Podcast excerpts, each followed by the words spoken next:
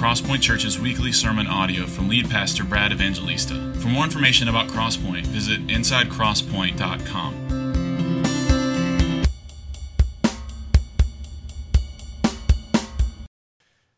Good morning. How are you? The grass withers, the flower fades, but the word of the Lord endures forever. And because that's true, let's open our Bibles to Hebrews chapter 7. Hebrews chapter 7, we find ourselves today in verse 26, 27, and 28, the end of this glorious chapter in Hebrews. As you're finding that, let me mention just a couple things by way of announcement or just an FYI. Uh, we're going to end chapter 7 today. And then next week, we're going to take a one week break from Hebrews. Uh, Tyler Kirkpatrick is going to preach a standalone message. Um, the pastors are going to be away this week for most of the week, in the middle of the week, to a conference in North Carolina at the Pillar Network, a, a network that we're connected to. And I'm staying a couple days longer. And then Friday, I'm having just a very minor surgery. And so, just in case um, I'm not feeling well after that, Tyler's going to preach next week. Uh, last time I had surgery on my shoulder, I tried to preach, and um, it didn't go as well, at least for me personally. I don't know, maybe you thought it was okay, but I thought it was a terrible sermon. So uh, Friday, I'm going to have surgery, so we're to, Tyler's going to preach, and then we'll get back into Hebrews chapter 8 the next week. Also, uh, we mentioned last Sunday that we prayed for Frank Rubio, a former member of Crosspoint, who broke a record for the longest time in space for any American astronaut. We prayed for his safe return to uh, this place called Earth last week, and he did arrive safely uh, and is back home in Houston. Praise God. And uh, so we had emailed his wife Deb and said, "Hey, we're going to be praying for him Sunday morning." And so uh, I didn't know you could do this. I didn't know this was technologically possible. But but last Sunday afternoon, we were just kind of hanging around at my house uh, after lunch, and I got a I got a phone call on my cell phone, and it was a number that I didn't uh, recognize, and the caller ID just said U.S. government. So, of course, I didn't answer it. I mean, I was born at night, but I wasn't born last night. I'm not answering that. And I got a, I got a voicemail from Frank Rubio in space in the International Space Station. And he said, Brad, I heard you guys were praying for me. Deb told me, uh, I'm going to call back in an hour. I know this may be an unfamiliar number, but if you can pick it up, pick up. and so he did. He called back. And I talked to Frank while he was in space. And I got that voicemail saved. I'm never deleting that voicemail ever. It was quite a thrill. And uh, a couple times we talked for a couple minutes. I think he called uh, John Fott as well, who he worked with when he was a doctor at Fort Benning. and uh, Frank, uh, every few 30 seconds or so in our conversation, he would get a little muffled, you know, like there's the cell reception. Imagine that wasn't that good. And so I said, Hey, Frank, I, what did you say? Can you repeat yourself? And he says, Yeah, I'm sorry. He says, Sometimes the reception isn't too good up here. I'm only going 17,000 miles an hour right now. But Frank sends his greetings and love and thanks you, uh, his former church, for praying for him. Well, let me read the text uh, Hebrews chapter 7, verses 26 through 28. If you're visiting with us for the first time, we'll catch you up on the context. We're ending uh, this portion of Hebrews in this argument of the author of Hebrews, where he is arguing for the superiority of Jesus over and against Old Testament priests. It's a glorious passage, and these three verses are, are some of the high points of all of Hebrews. So let me read and then pray. The writer of Hebrews says this about Jesus For it was indeed fitting that we should have such a high priest, holy, innocent, unstained, separated from sinners, and exalted above the heavens. He has no need, like those high priests, to offer sacrifices daily first for his own sins and then for those of the people, since he did this once for all when he offered up himself. For the law appoints men in their weakness as high priests, but the word of the oath, which came later than the law, appoints a son who has been made perfect forever. Amen. Here's the three headings of our time in this passage that I want to orient and organize my sermon around. Here's three headings that I think this passage is saying. Is first is that Jesus is superior. Secondly, that Jesus is sufficient. And thirdly, that Jesus is the Son. So let me pray and ask the Lord to help as we look at this text. Father, thank you for your word. What a privilege that you've revealed yourself to us through your word. You've given us everything we need for life and godliness through your word. And the Spirit that has written your word through human authors and illuminates it to our minds and makes it alive to our hearts. Do that afresh, I pray, this morning. Help me to give the true sense of the word so that we might understand it better and make us more like Jesus as a result of our time in this passage. And for our friends that are here that do not yet believe in Jesus in a saving way, they haven't yet been reconciled to you through your Son, I pray by your grace that you would give that gift of faith and a new heart so that they might believe. And as we on this first Sunday of October celebrate and remember the Lord's work on the cross through the through receiving communion together as a church family, I pray that you would meet us, that we would nourish ourselves on Christ as we take the bread and the cup this morning. And I pray it all for your glory and our good in Jesus' name. Amen. Uh, ambiguity and vagueness when you're speaking about spiritual things does not really provoke much opposition. In fact, it's kind of in vogue in our culture today to practice a kind of general deism, a sense that God is there, but a real lack of specificity about who God is. You can get away with any reference to some sort of religious belief as long as you keep it vague enough to where nobody is offended. That's why you see athletes that uh, sometimes get propped up by people in Christian circles as some sort of model of sort of theological virtue when they're not, and all they do is at the end of a game in a post game interview just acknowledge the man upstairs. Well, what is that really? And oh, he's a Christian. Let's, let's prop him up and have him speak at all of our events. It's just ridiculous. But don't get me started. I'm sounding a little grumpy. But vagueness and ambiguity doesn't offend. Just yesterday, I happened to be watching a football game where the quarterback for the University of Southern California, his name is Caleb Williams, who's pretty good. The announcer said when he made a unique sort of throw, he said, he said that that God came down from heaven and touched Caleb Williams' right arm and made it into a lightning bolt. And although I think there's some truth to that, I think Caleb Williams is really, really gifted and can throw the ball like very few other people. Nobody's offended by this announcer on TV saying that God blessed this particular young man with athleticism to throw a football really well. But if the announcer would have said, that the creator of heaven and earth, God the Son, Jesus Christ, who became a man, who, who laid down his life on the cross as a sacrifice for the sins of all those and only those who would trust in him.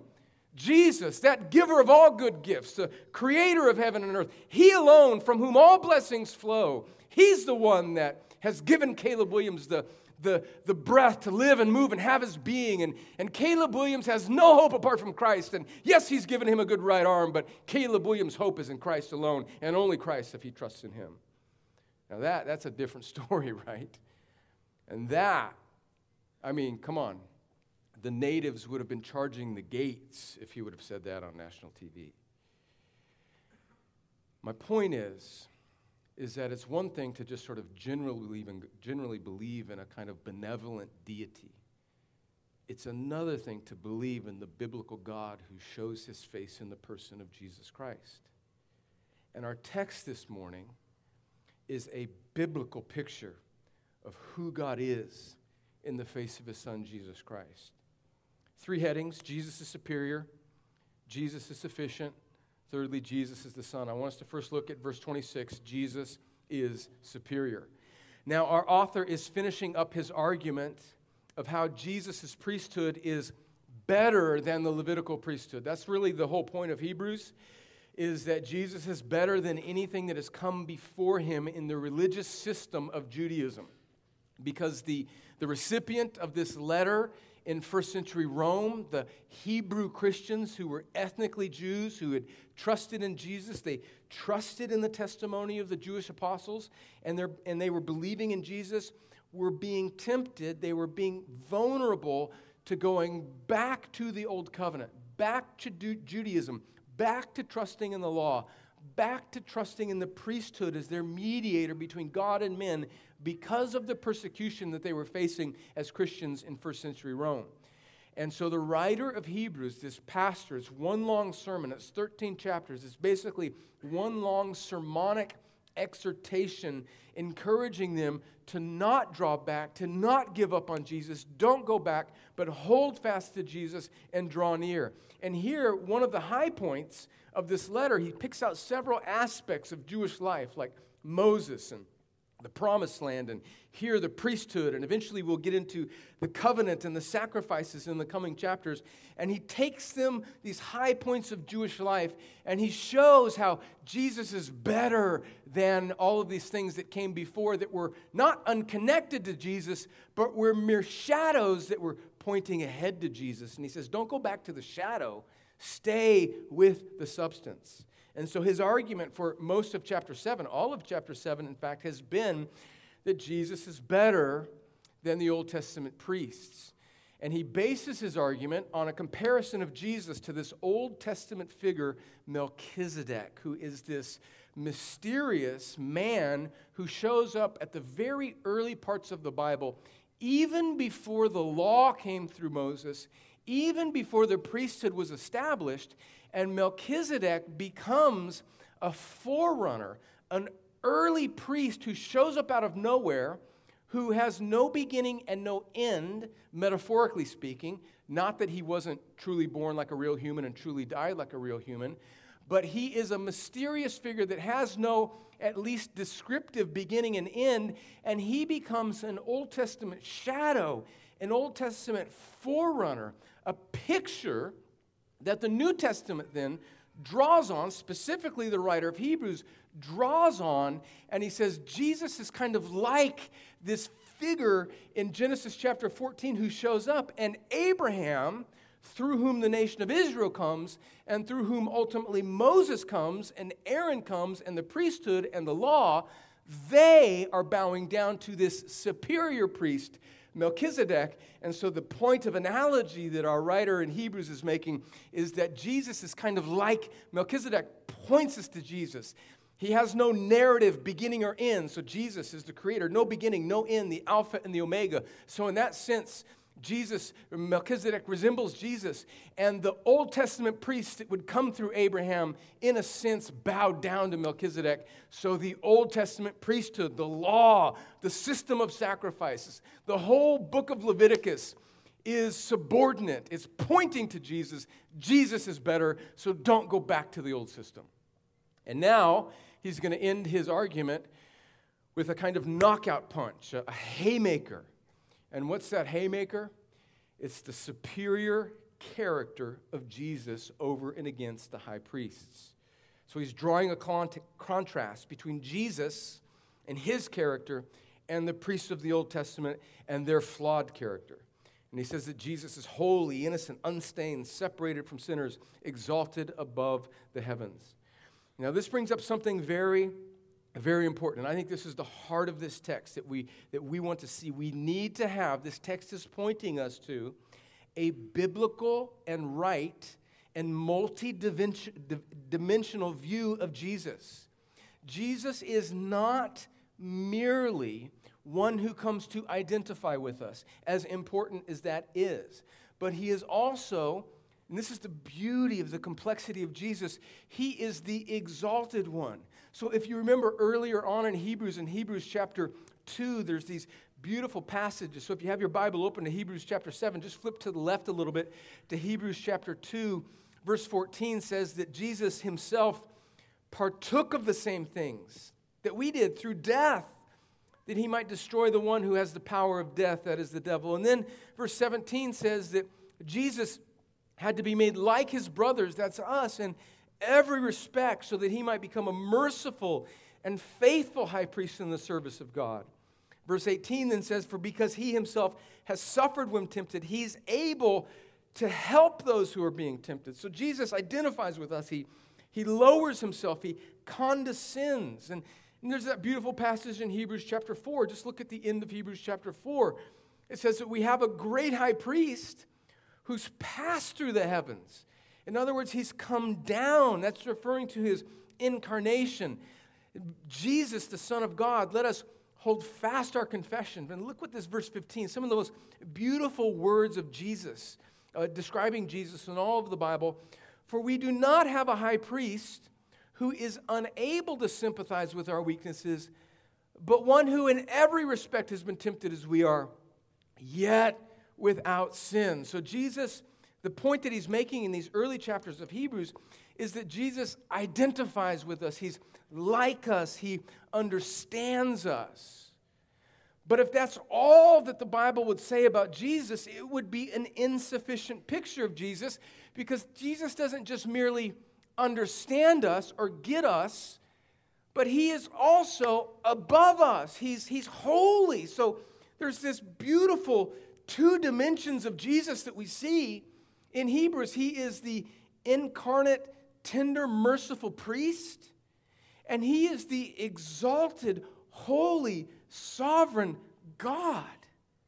And both of these things are who Jesus is in his person and in his work. And here's the point that I think is the heart of this passage is that we need both.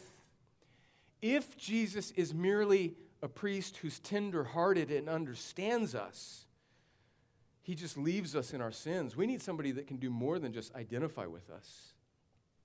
We need somebody who can actually save us out of those things.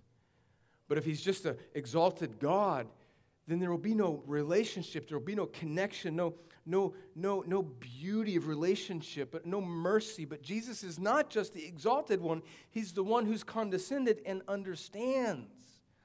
And so look at verse 26. Look at the way the author describes him. He uses this beautiful word. He says it's fitting that we should have such a high priest. He's ex- exactly what we need. He's, he's low and high, he's tender and ferocious all at the same time. And what does it say about him? It says that he's holy. It speaks to his infinite divinity. He is God in the flesh. He's innocent. He's free from sin. Even though he identifies with us, he's completely free from what has put us in this place of sin. He's unstained. There's no uncleanness. The sin around the world has not touched him. The sin of the people that he that he interacted with during his earthly ministry has not touched him, and he's separated from sinners. He's wholly apart from them, even though he identifies with them. How can these two things be joined together in one person? It can only be God that can do this, and he's exalted above the heavens. I think a beautiful description of this jer- verse is a, sermon by Jonathan Edwards, a great American theologian back in the colonial days in the 1700s. Jonathan Edwards, one of his most famous sermons, one of his most beautiful sermons, is this sermon called The Diverse Excellencies of Jesus Christ. And in this sermon, he ponders how these, two, how these uh, characteristics meet together in Jesus, and how even that is a kind of a display or a kind of witness of how Jesus is God. Because how can these, how can these things that seem to be on the opposite ends of the spectrum of characteristics meet together in one person. So let me just read to you the headings of, of, of uh, Edwards' sermon so that to give you a flavor for how, how Jesus is both the humble one who identifies and also the sovereign one who is over, and how he is both in one moment. This is what Edward says in his sermon. He is in Jesus the diverse excellencies that meet together in Jesus Christ. He is infinite in his highness and infinite in his condescension. So he's wholly above, but he's with us. He's infinite in his justice, he's infinite in his grace. How can those two things be together? Only in Christ. He's infinite in his glory, and yet he is the lowest in his humility. He's infinite in his majesty, but yet he's transcendent in his meekness. That's an interesting way of describing meekness transcendent. He has the deepest reverence towards God, but he also is equal with God. How can those two things fit together were it not for the triune nature of God and the person of Jesus Christ? He has an exceeding spirit of obedience to the Father and his will with supreme dominion over heaven and earth. He has absolute sovereignty and perfect resignation, obviously, a reference to the Father's will of the cross as the way to redemption. And he has finally complete self sufficiency and entire trust and reliance on God. Edwards' sermon, I think, helps us see just the beautiful, the diverse excellencies of Jesus Christ, which I think is part of the point that this author is bringing out here at the end is that yes, Jesus, yes, Jesus is a merciful high priest, but friends, we need more than a merciful high priest. We need not somebody who can merely sit in the ditch with us and sympathize with us, but we need a Savior who can lift us out of the ditch, and only Jesus can do that.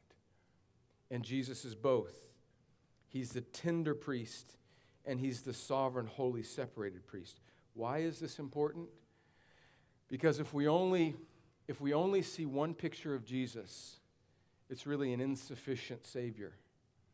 Just somebody who can identify with us can't save us, but somebody who's wholly disconnected from us above us can identify with us. And Jesus is that one mediator. He, he remember that beautiful phrase in 1 Timothy 2. He's the one mediator between God and men. Just I want you to meditate on the, on the beauty of Jesus, who he is. Not only does he represent God to us in his holiness and his separateness, but he represents us to God by identifying with us, by knowing our, our, our weaknesses and, and taking them onto himself in a way where he remains completely pure and unstained, but in a way where he puts himself forward as a substitute on our behalf. And friends, this is this is the apex of the glory of the person and work of Jesus. And this is the end of the argument that this is the type of priest that we have a priest who identifies and a priest who is above at the same time. Friends, we need a priest like this. And I would say in our culture, in our world, we probably, it's probably easier for us to, to gravitate towards a priest who identifies with us in our weaknesses and to underappreciate the holiness and the majesty of who Jesus is. Which leads us to the second point. Jesus first is superior, then secondly, Jesus is sufficient. Verse 27 Because he is this holy one, unstained, separated from sinners. Verse 27 Jesus is sufficient. He has no need, like those high priests, meaning the Old Testament high priests that the author is comparing him to, that he's saying Jesus is better than. He has no need, like those high priests, to offer sacrifices daily, first for his own sins and then for those of the people, since he did this once for all when he offered up himself. So he's saying that Jesus is, he's, he's more than just somebody who identifies with you. He's the Holy One who has enough holiness to satisfy the punishment for all the sins of all the people that would ever trust in him through the ages. He is sufficient. He's that type of high priest. Okay, and I want to show this to you from the scriptures. Now, I'm going to about to take a risk, okay? I need you to pay attention to me. I'm about to read almost all of Leviticus chapter 16, okay?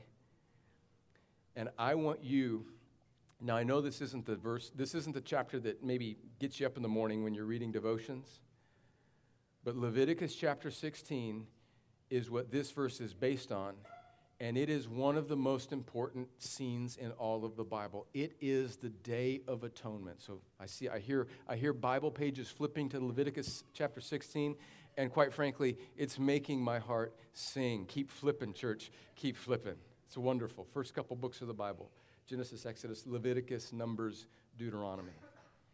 Leviticus is a book about the Levites, the priesthood. It's a book of instruction about the duties of these Old Testament priests that Hebrews 7 has been all about, saying that Jesus is better, he's more sufficient than anything that these Old Testament Levites did. And all of Leviticus chapter 16 is about the duties, the qualifications, and the various types of offerings, whether they were thank offerings or, or, or, guilt offerings or sin offerings, they were all about the duties of the priests to bring about reconciliation with God in a temporary sense, which was meant to be, and this is the point of the law, not meant to ultimately solve the problem, but to point us to Jesus, who is the true and better and final priest, who finally does what the Old Testament was merely pointing to. And so let me read to you the high point of Leviticus chapter 16. And Leviticus 16 is right in the middle of the book of Leviticus. And, and that's important for you to understand the, the structure of Hebrew thought. Oftentimes, when you're going through the Old Testament, if you're looking at the point of an argument, the, the, the, the heart, the high point of the argument would often be in the middle of the argument.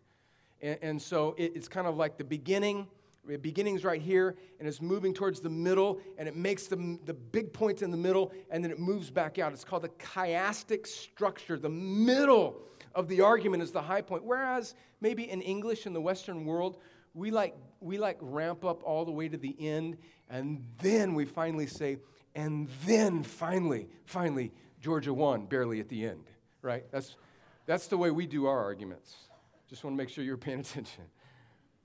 But in Hebrew thought, the main point is in the middle, and Leviticus 16 is in the very middle of this description. And the high point is the very high point of what the priests were to do, which was yearly on the Day of Atonement to offer sacrifices for the people.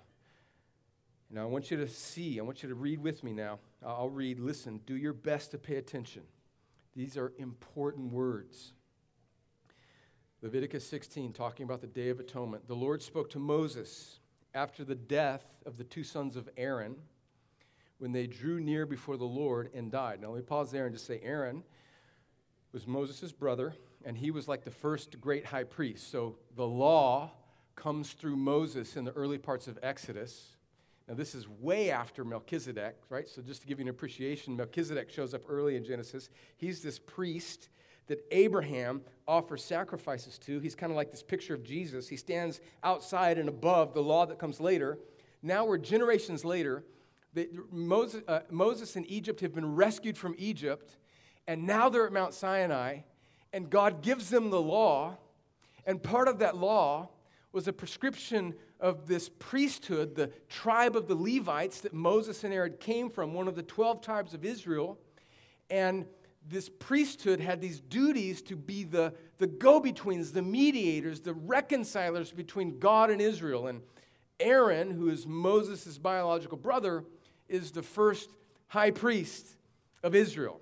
And so Leviticus is about Aaron and his sons and their duties according to the law to offer sacrifices. And uh, Aaron's two sons, you can read back in Leviticus chapter 10, did not uh, obey the prescriptions of the law and just entered haphazardly into the presence of God and were struck down and died. Happy Sunday to you. The Lord spoke to Moses after the death of two of his sons, Aaron, when they drew before the Lord and, and died. So that should just tip us off like, man, God is serious about this. He's serious about his holiness. And the Lord said to Moses, Tell Aaron your brother not to come at any time into the holy place inside the veil you can't just saunter into the presence of God in the Old Testament before the mercy seat that is on the ark so that he may not die. For I will appear in the cloud over the mercy seat. Just put yourself in this picture. Think about this. He's saying, he's warning Moses, tell Aaron to take this serious.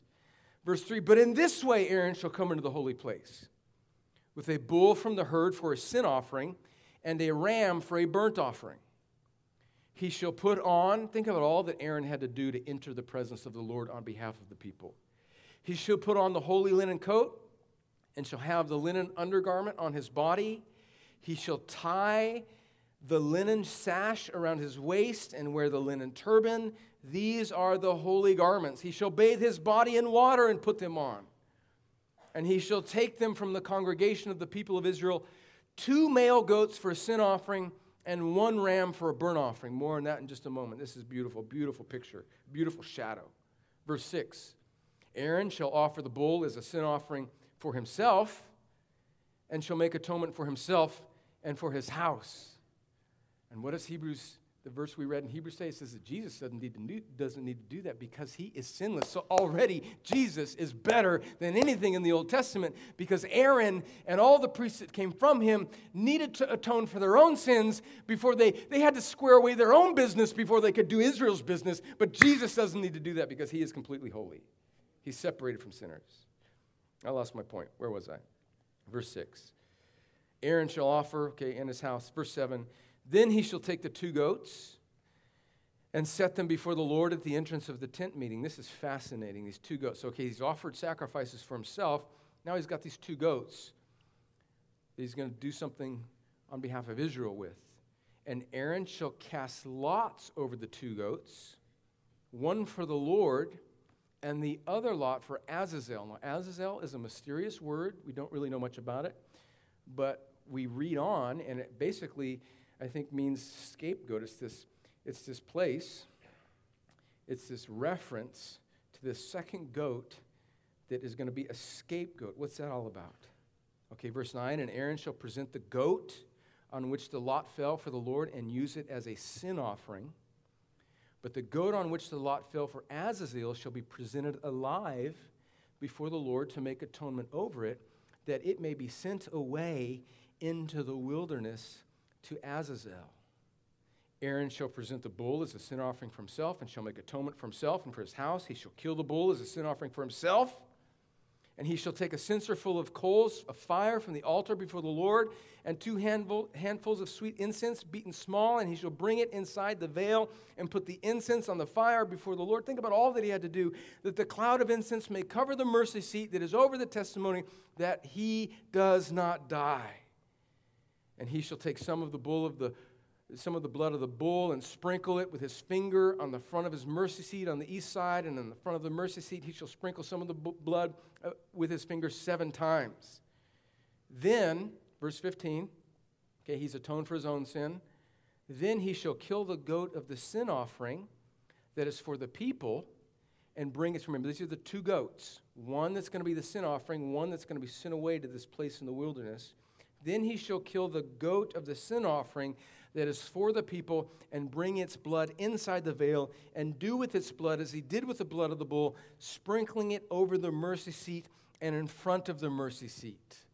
So that's, that's the moment where this, this, this, this blood is being sprinkled, atoning for the sins of the people. Thus he shall make atonement for the holy place because of the uncleanness of the people of Israel and because of their transgressions, all their sins, and so he shall do for the tent of meeting which dwells with them in the midst of their uncleanness. No one may be in the tent of meeting from the time he enters to make atonement into the holy place until he comes out and made atonement for himself and for his house and for all the assembly of Israel. In other words, Israel, don't draw near because only the priest can do this. And he's got to wash himself, and now he's got to atone for your sins. So nobody draw near. Then he shall go out, verse 18, to the altar that is before the Lord and make atonement for it, and shall take some of the blood of the bull and some of the blood of the goat and put it on the horns of the altar all around. And he shall sprinkle some of the blood on it with his finger seven times and cleanse it and consecrate it from the uncleanness of the people in Israel. And when he has made an end of atoning for the holy place in the tent of meeting at the altar, he shall present the live goat. Back to this other goat now. And Aaron shall lay both his hands on the head of the live goat and confess over it all the iniquities of the people of Israel and all their transgressions all their sins, and he shall put on them, he shall put them on the head of the goat and send it away into the wilderness by the hand of a man who is in readiness. In other words, a, a priest in, in training. The goat, by the way, this is the where we get the word scapegoat. The scapegoat shall bear all their iniquities on itself to a remote area, and then he shall let the goat go free in the wilderness. Friends, just get this picture here. Okay, there's these, he's, he's done all these sacrifices for himself, which Jesus doesn't need to do because he's holy. And then he has to kill one goat for the sins of the people to satisfy the holiness of God. And then, as another picture of the neediness of the people, he symbolically transfers the guilt and the sin of the people on this one goat. And then there's this one guy, talk about a job. Hey, you, priest in training, you tie a rope around this goat's neck and walk it out into the desert and make sure it doesn't come back. Scapegoat. what is this? It takes two goats and a whole bunch of bulls and a whole bunch of sacrifices and ceremonies to do what Jesus has done on the cross, singularly, by himself, once for all. Jesus, once and for all, satisfies the wrath of. First of all, he didn't need any sacrifices for himself because he's holy, he's completely obedient to God's law. Secondly, he enters into the Holy of Holies. He, he, die, he offers up himself in the heavenly courts of heaven, satisfying God's holiness. And in one sense, he's the goat that dies for the sins. He satisfies God's wrath. But now he takes our guilt. He doesn't just he doesn't just bear the punishment. He takes our guilt. Not only is he the goat that is sacrificed, he's the goat that takes our sins into the wilderness. And he, friends, this is beautiful. He removes our guilt as far as the east is from the west. He takes it away. And the writer of Hebrews is saying that Jesus is sufficient. You don't need a priest. You don't need your pastor or your preacher to sacrifice for you. You, you need Jesus. He has done it once for all. Jesus is sufficient. That's the high point of the argument here in chapter 7. And finally, and I end on this quickly, and then we're going to receive the, the table together. This is so beautiful. Then verse 28 says something really significant. For the law appoints men in their weaknesses as high priests but the word of the oath, which came later than the law, appoints a son who's been made perfect forever. So what's going on there? Okay, this is, I think, getting, getting to the, just this beautiful relational aspect of the gospel. He's basically just summarizing his argument. He's saying, look, the law had its purpose, and it appointed high priests who were insufficient, who couldn't quite get the job done. They never were meant to and they did a temporary work, but ultimately they were pointing to God's promise to Abraham and to David that he would raise up another priest who would come, and that's what the word of the oath is. And he appoints a, this is really significant, he appoints a son who has been made perfect forever. Now, why wouldn't he use the whole argument here in chapter 7 has been about priests, how Jesus is a better priest but now, seemingly out of nowhere, the author of Hebrews uses the word, he appoints a son who has been made perfect forever. A son. Where does this word son come from? Well, let's zoom back out. The point of Hebrews. He's saying, don't go back. Hold fast to Jesus. Draw near to him. He's better.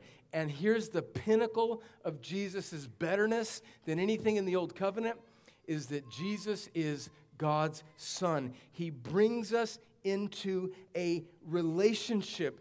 The gospel, the good news of Jesus, is not merely that he satisfies God's righteousness and justifies us, but that he brings us into reconciliation as sons and daughters with God.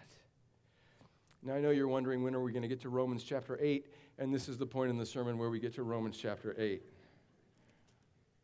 I want you to see this picture. Romans chapter 8, verse 1 says that there is there now, therefore, no condemnation for those who are in Christ Jesus, because Jesus is a better priest, okay? There's no condemnation. This is justification. We've been justified because of what Jesus, as our high priest, has done. Friends, I want you to see this. I want you to see this because so many of us have a transactional, sort of almost legal uh, uh, technical relationship with the gospel and with God. And, and, and that's not the heart of Hebrews, that's not the heart of the Bible. Justification is a glorious truth, it's a beautiful truth. And the doctrine of justification is, is that you can't justify yourself by your own righteousness because we're dead in our sins. We're, our, our righteousness is as filthy rags. So we need, we need somebody to justify us before a holy God, and that's Jesus. That's the whole argument of Jesus' superior priesthood. He's better. He's better than these Old Testament priests. So don't go back. Don't, don't lead on the law, which is merely a shadow. Trust in Jesus. A couple weeks we talked about insufficient priests. Don't, don't lean on our, our own sort of you know, merits, the way that we want to prop ourselves up before God. Don't, don't lean on those things. That there, there's no condemnation for those who are in Christ Jesus because he's the once and for all sufficient priest. He, he's justified us before a holy God. But, friends, justification is not the sweetest part of the gospel, as glorious it is. Justification is not ultimately the goal of the gospel. Justification in all of its glory, that sinners would be made right with God through the sacrifice of his son Jesus even that, as glorious as that truth is, is not the ultimate end of the gospel. Justification gives way to the more beautiful truth, which is the adoption, the reconciliation, the bringing into the family of God people who were formerly sinners. And that's what Paul gets to in the second part of Romans chapter 8. Listen to the middle of Romans 8, verses 14 through 17. He says, For all who are led, so remember, Justification is sweet. There's a better priest who's gone. He's once and for all offered up himself. Now you don't have to sacrifice animals. Now you don't have to practice your own righteousness. You can trust in Jesus alone for your righteousness. That's the glory of it all. But what does justification lead to? Justification leads to adoption, sonship, being sons and daughters of God. Verse 14 of Romans 8 For all who are led by the Spirit of God are sons of God. For you did not receive the spirit of slavery to fall back into fear, but you have received the spirit of adoption as sons, by whom we cry, Abba, Father. The Spirit Himself bears witness with our spirit that we are children of God, and if children, then heirs, heirs of God, and fellow heirs with Christ, provided we suffer with Him in order that we may also be glorified with Him. Ultimately, why is Jesus a better priest? Not merely, and I don't want to I don't want to minimize this in any way, not merely because he's a better priest, a holy priest, separated from sinners, exalted above the heavens. Yes and amen. But because he is a priest who is a son who does something more than finally and fully justifies. He does something more than handle our guilt before God. He brings us into the family of God and he reconciles us with our Father, and we will be with him as his forever. And God loves us not merely as a Savior and as a justifier, but as a Father and as a brother who's gone before us. Friends, that is so beautiful. That is so beautiful. That is so beautiful because the deepest need of the human soul is to be loved by God our Father. And Jesus is a high priest who, yes, he's superior. Yes, he's sufficient. But he's also a son who's brought you into relationship with God if you trust in him. Amen. Which then leads us to communion that Christians have historically called the table. This is a meal, and it's a family meal. It's what Christians, brothers and sisters, do together. We, we, we take this supper because we are a spiritual family in Jesus. Even what we're about to do is getting at the very heart of the gospel, not merely our justification, but our adoption. Who is welcome at the family table? Sons and daughters of God. And so, in just a moment, we're going to receive communion, which is our practice on the first Sunday of every month. And if you are a believer in Jesus, even if you're not a member of this particular local church, but you are trusting in Jesus, that's important. That you are trust that your hope is in Jesus and you you are a Christian, your hope is in Christ, then you're welcome to this table as well. If you're not trusting in Christ, you shouldn't you shouldn't receive this sign of your adoption because you're not yet part of the family of Christ. And we're grateful that you're here, and we pray that maybe even this service might be used to bring you into that relationship. But the Bible's very clear that this is something that only believers, part of the family of God, should do. And so as we stand in just a moment, and as people file out to find the usher that's holding the elements that's closest to them, I just invite you to just stay where you are and contemplate uh, the gospel and what it means. And if you want to speak to somebody in here about what it means to be a believer in Jesus more extensively or one on one, we'd be glad to do that. But this is a meal. Friends, this is not just something that we do on the first Sunday of the month as a Christian ritual. This is a family meal which has both vertical and horizontal aspects. We, we, we look at this bread and we look at this cup and we realize this is what Jesus has done for me. My sin is atoned for once and for all. He's satisfied God, and He's taken my sin and He's taken it into the wilderness as far as the east is from the west. Therefore, there is no condemnation for me in Christ Jesus because I'm trusting in God no matter how badly I feel like I failed Him this last week. Praise God. And not only is he my Savior, but he's my Father. And Jesus is my big brother. And he's my advocate that sits at the right hand of God. And as I come to the table, Jesus daily lives to make intercession for me. Verse 25 that we covered last week. And he's reminding the Father, not that the Father needs reminding, but there's just this beautiful fellowship in the Trinity that that's one of ours, Lord. That's one of ours. And we come to the table not because of our righteousness, but because of our priest who's at the right hand of God, daily interceding for us. It's that beautiful vertical component of the Lord's table in the gospel. But then there's this beautiful horizontal we wait for one another, we care for one another. Christianity is not a solo act. This is why communion is something you do in the church family, not on your own. It's something that the church does, and we remember I have a responsibility for these people. And so, oh, boy, boy, let it not be that I would just receive communion and then dart out the door afterwards. But I put my head on a swivel and I want to love one another. One of the exhortations that Paul has, one of the criticisms that he has of the Corinthian church in 1 Corinthians 11, is that they were just taking communion for themselves. They were taking this meal selfishly and they didn't care about anybody else. So, yes, I remember what Jesus has done. And then I look around and I say, Praise God, I got people here. I got got brothers and sisters. We are family. We need each other, and they're helping me follow and live for Jesus. And so I want to know how they're doing, and I want to be real for them, and I want to be connected to the family of God. And we take this as a family.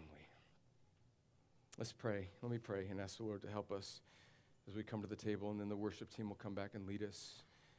And then, as you're ready, as you're a Christian, you're welcome to get the elements, hold on to them and then Robert will lead us to receive together. Uh, Lord, we thank you that we have a high priest who is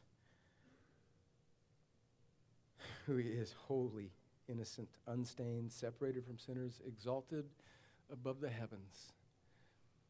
But in all his glory, even more primarily, he's a son who leads his brothers and sisters home. And that's what this meal represents. It's a home meal. It's a meal that Jesus prepared for us on the cross with his own body and blood. May we feast and be satisfied on Jesus.